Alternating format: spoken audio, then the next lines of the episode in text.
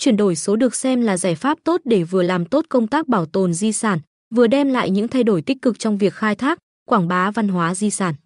Thực hiện quyết định số 2026 ngày 2 tháng 12 năm 2021 của Thủ tướng Chính phủ phê duyệt chương trình số hóa di sản văn hóa Việt Nam giai đoạn 2021-2030. Ủy ban Nhân dân tỉnh đã ban hành kế hoạch số 55 ngày 25 tháng 4 năm 2022 thực hiện chương trình số hóa di sản văn hóa Việt Nam giai đoạn 2021-2030 với mục tiêu xây dựng hệ thống cơ sở dữ liệu quốc gia về di sản văn hóa trên nền tảng công nghệ số thống nhất, phục vụ công tác lưu trữ, quản lý, nghiên cứu, bảo tồn, khai thác, quảng bá di sản.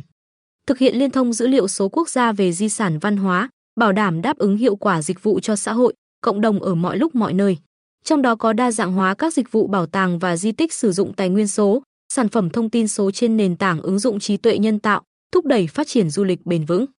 Từ kế hoạch chỉ đạo của tỉnh, ngành văn hóa đã triển khai công tác chuyển đổi số trong quản lý, phát huy, quảng bá di sản thông qua đề án số hóa hệ thống tư liệu, hiện vật trưng bày, hỗ trợ du khách truy xuất thông tin trực tiếp bằng phần mềm quét mã QR.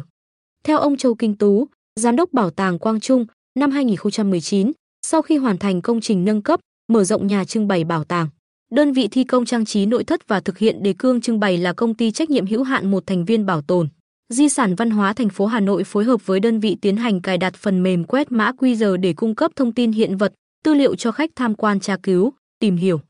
Đến nay, có 258 hiện vật trong số 1.759 hiện vật, tài liệu khoa học được trưng bày tại bảo tàng đã có mã QR, số còn lại sẽ được thực hiện trong thời gian đến.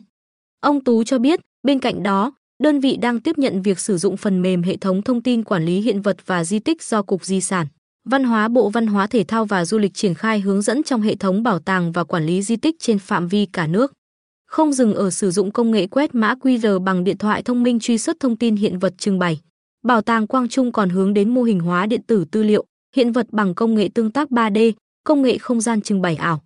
Việc ứng dụng công nghệ thông tin, chuyển đổi số là công cụ hữu hiệu để duy trì, gìn giữ, phát huy và nâng tầm các giá trị di sản, văn hóa truyền thống.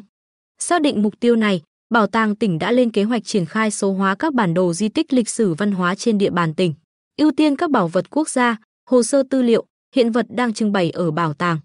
Ông Bùi Tĩnh, giám đốc bảo tàng tỉnh, cho hay kế hoạch này được đơn vị trình Sở Văn hóa và Thể thao để báo cáo Ủy ban nhân dân tỉnh xem xét, chỉ đạo thực hiện. Ngay khi được bố trí kinh phí, chúng tôi sẽ triển khai thực hiện.